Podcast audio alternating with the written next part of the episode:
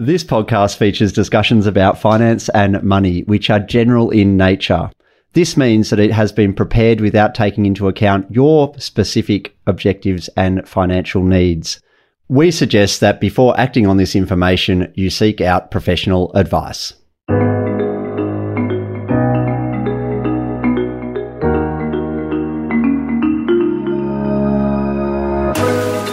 Hi, folks. Welcome along to another episode of the Money Mechanics podcast, where we are unpacking the money stuff. I'm Scott Malcolm, and today we're going to go on a little bit of a journey in regards to the NDIS, National Disability Insurance Scheme. It's been around since about 2013. And interestingly, the ACT was the first jurisdiction uh, to actually complete the full rollout. But today I'm joined by a return guest and one of her colleagues. So, welcome along, Jane and Kirsten. How are you both today? Very well, thanks, Scott. Lovely to be here. Same, Scott. Really good to be here. I'm excited to talk about the NDIS. Yeah, look, it, it's definitely something that probably a lot of people have heard about, but not had necessarily an understanding of what it's there for and what it does. But I guess before we jump into that today, we, we have been asking our guests, and, and Jane, as a return guest, I might uh, not ask you today, but Kirsten, have you got a, a happy early money memory that you're willing to share with us today? I do, Scott. Yes. When I turned 18, I got my first full time job working for ANZ Bank. So I arrived at my first day of work and it didn't seem like work at all. And at the end of the fortnight, when I got paid, I could not believe that ANZ Bank was going to pay me for turning up and just talking to people and looking at a computer screen. So I was so excited. I went and bought a pair of Levi 501 button up jeans. I loved those jeans. I had them for years, and they, I, I always think about them as being a symbol of like the reward for work, even though to me it wasn't hard work. I love that story, Kirsten. Thanks for sharing that. And um, are you still a 501s girl or do you uh, mix up your jean brands these days? As I'm now a mother of four, I've become more of a stretchy waistband target kind of a gal. I love so, it. I unfortunately, it. the Levi's are many years behind for me no, but that, that's a that's a fab story, and I, I, I love that. I um yeah, ANZ Bank. I've still got one of their branded money boxes from when I was a kid. So uh, good old good old banks uh, keeping us uh, engaged around money since uh, all times. Great to have you here, and Jane. I don't know if you've got a, a recent or a, a, more recent happy money memory you're willing to share. Well, I, I did dig back actually, and I remember the CBA Commonwealth Bank money boxes and the one I always coveted was the tin one that you actually had to open with a tin opener, a can opener at the bottom. So I'm not quite sure what that says about having to put some controls around my spending. But yes, I did actually never get one of those. I love it, and uh, yeah, need, need a can opener to uh, to get access to your savings. Unfortunately, with uh, cash flow, it's probably a little bit easier than that yeah. these days. Let, us jump into the topic at hand today. And so, recent stats show that more than half a million Australians are actually accessing the National Disability Insurance Scheme. And so, it's a pretty big number, especially considering it's only been around since the like 2013, 2014 when it when it was first rolled out. But can you give us a bit of background? I, I guess Jane, last time you were on here, you were an, an accountant, and I, I know since then life sort of changed for you a little bit. Well, I'm definitely still an accountant yeah, I, I love the discipline of accountancy. So I had an accounting business for 16 years. And in about 2018, so a couple of years after 2016, which is when it really took off, I had a tax client approach me and say, Oh, look, my son's got an NDIS plan. Uh, would you be able to help manage it? And me really not having any idea of what any of those words individually meant. I said, sure, let's give it a go. And I remember Kirsten and I looked at each other and said, oh, okay. And Kirsten said, you know, this could really take off. And, and it did.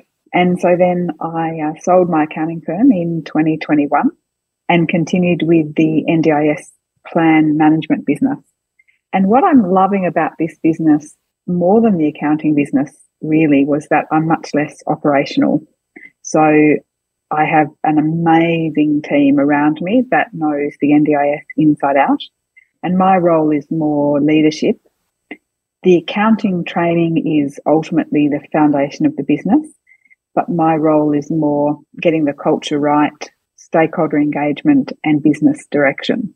So it's, I got to say, it's more fun than accounting 101 operations and tax returns.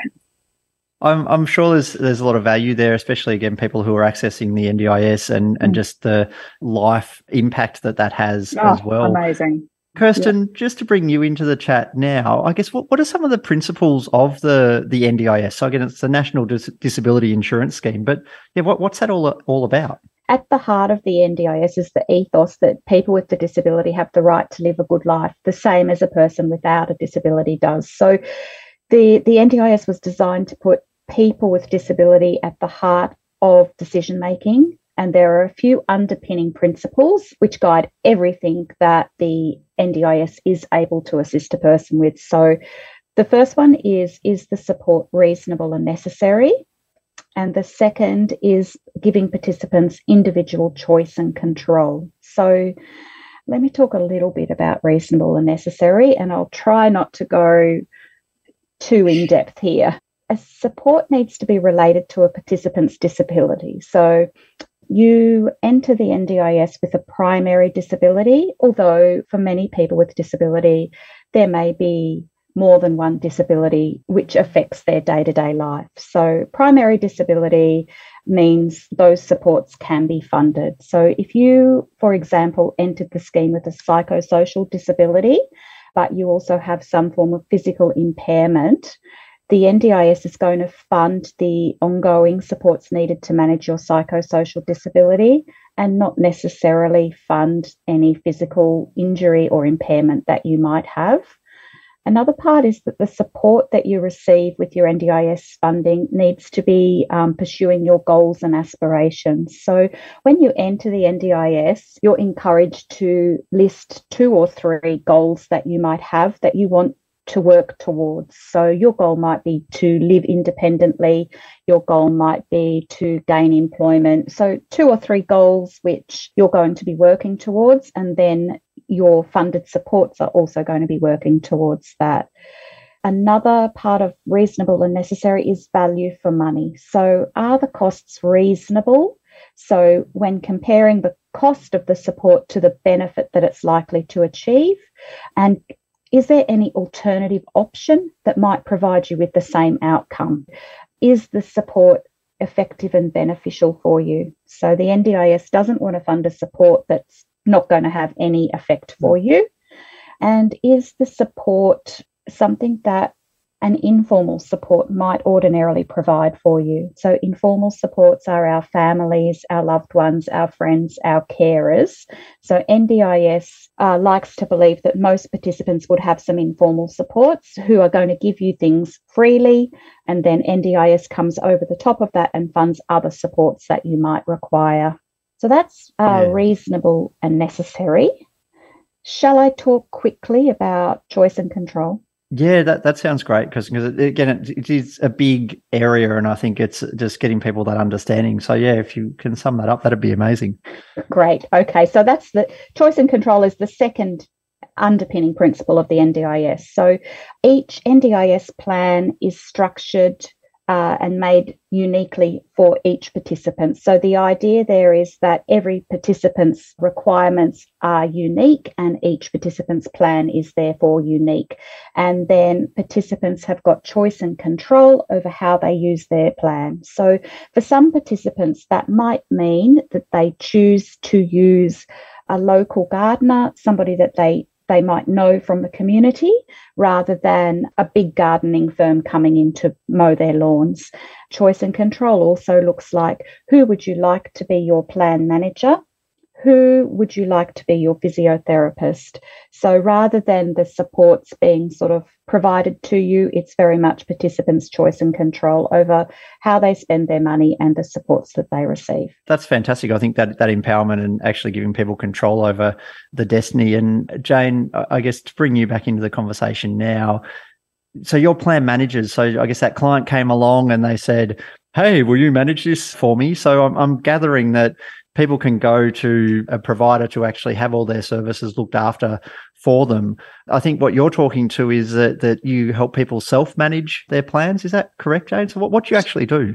What do we do? Well, we can help people self manage. So, we can help them move away from being plan managed, which is what we do, and give them the skills to be able to self manage. But generally, what we do is we're actually accounts payable. So if we have a participant who um, has a gardener or a physio, then that gardener or physio will email that invoice to Prudent Plan Management. We'll draw from the participant's plan and we'll pay the invoice. So it's accounting, it's accounts payable.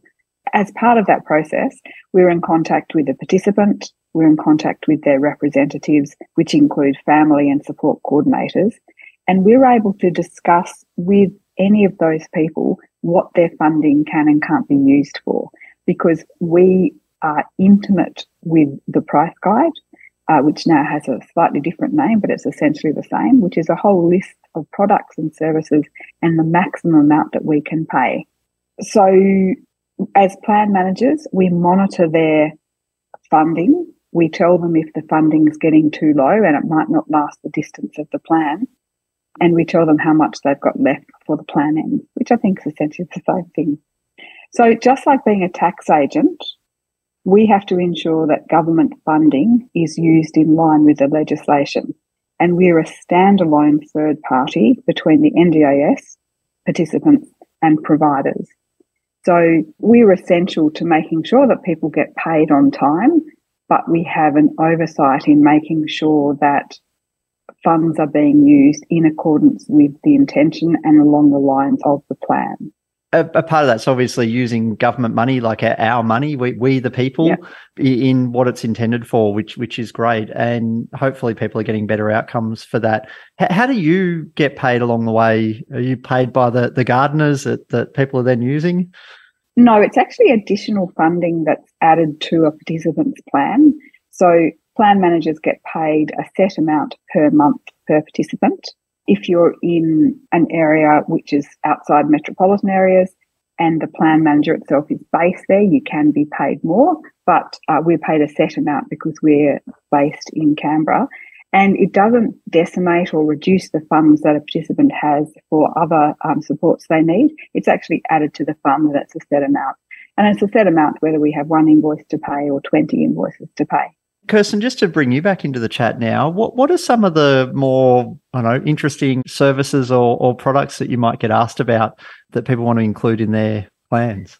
That's a great question, Scott. We were talking earlier a little bit about choice and control, and the idea of choice and control actually extends further then. So if I was a participant of the NDIS, I should have choice and control of the providers that I use and also any products that I might purchase. So, if we're thinking of a standard type of a disability, it might be that I might need to purchase items for my home to help me in my day to day life. So, examples that the NDIS would give us are very generic items like a non slip bath mat, a rail. I might need a rail in my toilet so that when I've finish going to the toilet, I can stand up independently, leave the toilet by myself. In other words, in that most sort of intimate of moments, I don't need anybody to help me. I'm independent. So that's a very sort of easy example of me using my choice and control. My choice and control then extends, and I might say, I really need a Thermomix because I would like to independently prepare my meals but I can't manage a mixing bowl, a fry pan, the oven, the pantry. I would like a Thermomix and I'm just going to pop my ingredients in there and press the button. So, to me as a participant, that seems like it ticks all the boxes for the NDIS. So, in other words, it's related to my disability. Nobody else is going to fund it for me. It's reasonable and necessary it's working toward my goal of living independently. But then we've got the issue of whether the NDIS will actually fund the Thermomix. And I've used a Thermomix because that's one of the ones that, as plan managers, we often get a request to fund. And as people, thinking about another person with disability, we, it really resonates with us. We can see the reason that we that it that it would be something that would be funded. Unfortunately for the NDIS, though, there's a lot more to consider. So, is it value for money? Is something that the NDIS always asks, and rightfully so. So, the NDIS would like a participant to be able to say, This is the savings the, the difference between buying the Thermomix or having a support worker, for instance, come in to help prepare my meals inside the home. And the NDIS often asks participants to consider getting an allied health recommendation. So, in other words, an occupational therapist to, to look at the uh, cost benefit of purchasing the Thermomix against having that support worker come in. And unfortunately, usually the answer is that a Thermomix won't actually be value for money, and it's often not something that the NDIS would agree to fund. So, so that's one example of an item that participants often think would be useful, but often isn't funded. Assistance animals is another really interesting one. So, assistance animals, usually we would be thinking about a dog as being an assistance animal.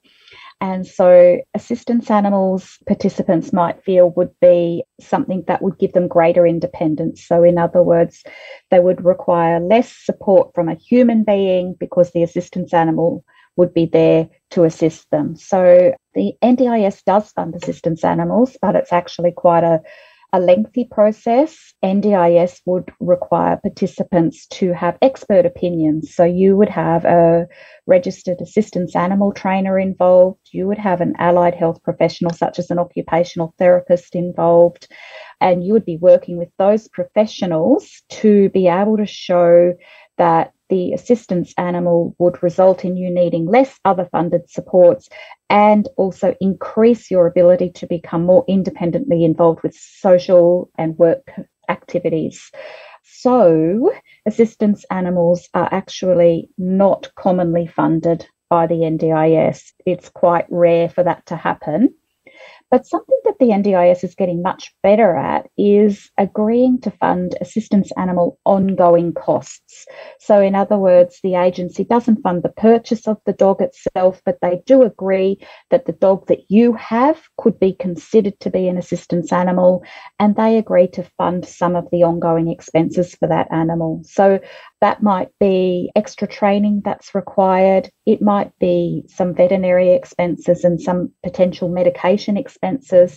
It's expenses that aren't the usual dog owner expenses, but other expenses there. So, yeah, that's one that's, I think, actually at the moment, the NDIS is sort of opening up and agreeing to fund more often. Yeah, that's fantastic. Jane, what happens if, again, an invoice is paid and presented? Whose responsibility is it uh, if that product or that service isn't aligned to the NDIA guidelines? Look, it can go in a number of different directions. It's ultimately the plan manager who's responsible. They could try and recoup it from the participant, but ultimately the agency would come after the plan manager and I think that's why it's really important to me that the staff at Prudent Plan Management really understand the rules inside out. And sometimes we have a conversation with a participant and I say, look, we can't fund this. And one of the reasons we can't is because it puts my house on the line. We're not confident that the NDIA in a compliance check would approve it. And I'm not willing to risk my personal assets. Yeah, we take all of this very seriously. Uh, understandably, Jane. And, and I guess, Kirsten, as, as a plan manager, there must be some challenges that, that come up. Maybe it, it is, I'd hate to have to say no to people. I'd always be like, no, of course you can have a dog and fund everything that you need. But yeah. I imagine there's, there's some challenges that do come along with the role that you have. There are, Scott, definitely. And some days we have tears in our eyes, actually when we're making difficult decisions with participants and their families. So, and that's really very much the human side of the work we do. And I think when we started talking, you were saying to Jane that must be one of the rewards of plan management. And it definitely is that idea that even though we're paying invoices and just managing a participant's the financial side of their plan, we do feel that we're making a bit of a difference in their lives. One of the biggest challenges of the NDIS is underfunding of plans. And I think if you talk to most participants of the NDIS, they would say to you, I don't have enough funding in my plan for the supports that I need. And that's what we see on a daily basis. So participants are receiving less funding than they feel will cover the supports that they need. So, what we try to do is work with participants and their families to work with the funding that they do have. So, we have a variety of ways that we manage funding. So, we can work with participants to break their funding down to a weekly basis. We can break supports down to you need two hours of gardening and three hours of cleaning and 10 hours of a support worker coming into your home. But ultimately, there's only a certain set amount of funding for the year. And often that means participants don't receive some supports that they need. So that's one challenge of being a plan manager. Second challenge is interpreting the guidelines and the legislation. So, underpinning everything is is it reasonable and necessary? And sometimes the interpretation of a plan manager can be very different to how a participant interprets what's reasonable and necessary. So, will the NDIS fund meal preparation and delivery supports for me? Participants uh, might feel very strongly that that's a support that they need, but unfortunately, they may not have been funded directly for that support. And we're then in the position of having to explain, I'm sorry, you're not funded for that. So that's another challenge. And sitting alongside that is the unique plan for each person. So the funding that Scott receives is different to the funding that Jane receives, is different to the funding that Kirsten receives. And that means that Scott may be eligible to purchase a certain item, whereas Jane might not be. And knowing the guidelines, knowing the legislation helps us to inform our decisions and then it helps us to explain to participants, I'm sorry, Scott, it's not funded in your case, but yes, Jane, in your case, it is funded. Kirsten, the fridge one was a good, kind of an example of that, wasn't it? Or, or that the uh, yes, the fridge is a great example, Jane. So one of our participants requested funding to purchase a bar fridge for their bedroom. So that bar fridge would have held medication that they need to take uh, three times a day. And the participant expressed to us, if I have this bar fridge in my bedroom next to my bed, I'm not going to need a support worker to come in three times a day to help me take my medication. Now, to all of us, right, that seems very, very reasonable. However, unfortunately, the NDIS isn't going to fund a bar fridge for medication because medication is the responsibility of the health system. So there we've got an unfortunate answer from us saying, no, I'm sorry, the bar fridge isn't funded. In another participant's case, though, a bar fridge is funded. So this is a participant who's got a disability which has got an effect of thermoregulation. So in other words, this participant can't regulate their temperature well. So a bar fridge next to the bed, which is going to hold ice chips to reduce temperature, is funded. So there we go. Two fridges, two participants, one yes, one no. Wow, and I guess that that that probably sums up the complexity of the system. And uh, I mean, I've had conversations with participants and even carers uh, who engage with the system, and the challenge of the renewal process. Because I, I, guess the NDIS isn't means tested, which is is a great thing. It actually means that if you if you've got well, th- there's no testing of how much asset you've got to, to get access to the system. So I think that's that's a phenomenal thing. It's like Medicare. It's it's like the the standard that we set in in this country. But when it comes to the approval each cycle for for funding, is that something that you can assist with? Because I know that's a big thing to navigate at the end of the day. The role of a plan manager doesn't really slip over into funding requests for new plans, uh, but how we do assist is by um, at the at the end of a participant's plan, we produce a report which shows how much was spent on gardening, how much was spent on cleaning, how much was spent on occupational therapists, speech therapists, physios, how much was spent on continence products, for example. So they can go back to the NDIS and say, this is how much I needed for continence products over the last 12 months, hence I'll need the same amount next year. So that's that's the the help that we give. But participants going back to the NDIS for a new plan generally will go armed with reports from their allied health professionals. I mean that that story around the fridge does sound pretty frustrating. Uh, being a, a, a, in the roles that you're in, at least it sounds like you are taking some of that burden away from people uh, with the red tape. Um, is, is that fair? Like when you have to be the bearer of the bad news, I guess it's you are taking some of the burden away from them. Yeah, it's super hard, Scott, and you know we're dealing with a very stressed sector as it is. Stressed parents of children with disability, stressed providers, stress support coordinators. So we are sometimes, uh, you know, the brunt of their frustration. But, you know, we sort of have team meetings and team discussions about how it's not directed at us personally. It's the fact that they're having a very difficult time. One thing that springs to mind is the swimming lessons for children. Kirsten, you can explain that better than me, I'm sure. Yes, swimming lessons for children would usually be seen as one of those things that's parental responsibility. So we take our children for swimming lessons in the same way that we take them to the dentist and take them to school. But for participants with disability, group swimming lessons might be really challenging. And so the NDIS would generally agree to fund the difference between the cost of an individual swimming lesson and a group swimming lesson. But for many parents, the idea of a group swimming lesson is very appealing because their child with disability is then also having the opportunity with children of the same age in a in a group setting with a teacher involved. So that's one of those things that explaining to parents and guardians of children is the, the NDIS will fund this and they won't fund that. So yeah, that ongoing challenge is there.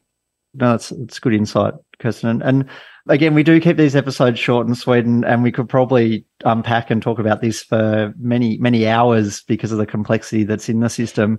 I guess my last question, Jane, we've seen uh, in the last quarterly report that's released by the government on the NDIS that there's 23, 24,000 new participants uh, joining the NDIS a, a, quarter roughly, which is, which is great that the people are getting access to this important services and, and products that they might need. Is the NDIS working, do you think? Is that a loaded question? Can you answer that? I just don't think you can put a dollar value on improving people's lives. And I get really, really sick of the NDIS being criticised. Uh, I, I was at dinner the other night and one guy was almost proudly saying how a physio friend of his just tops and tails a report, changing the names and charges the same.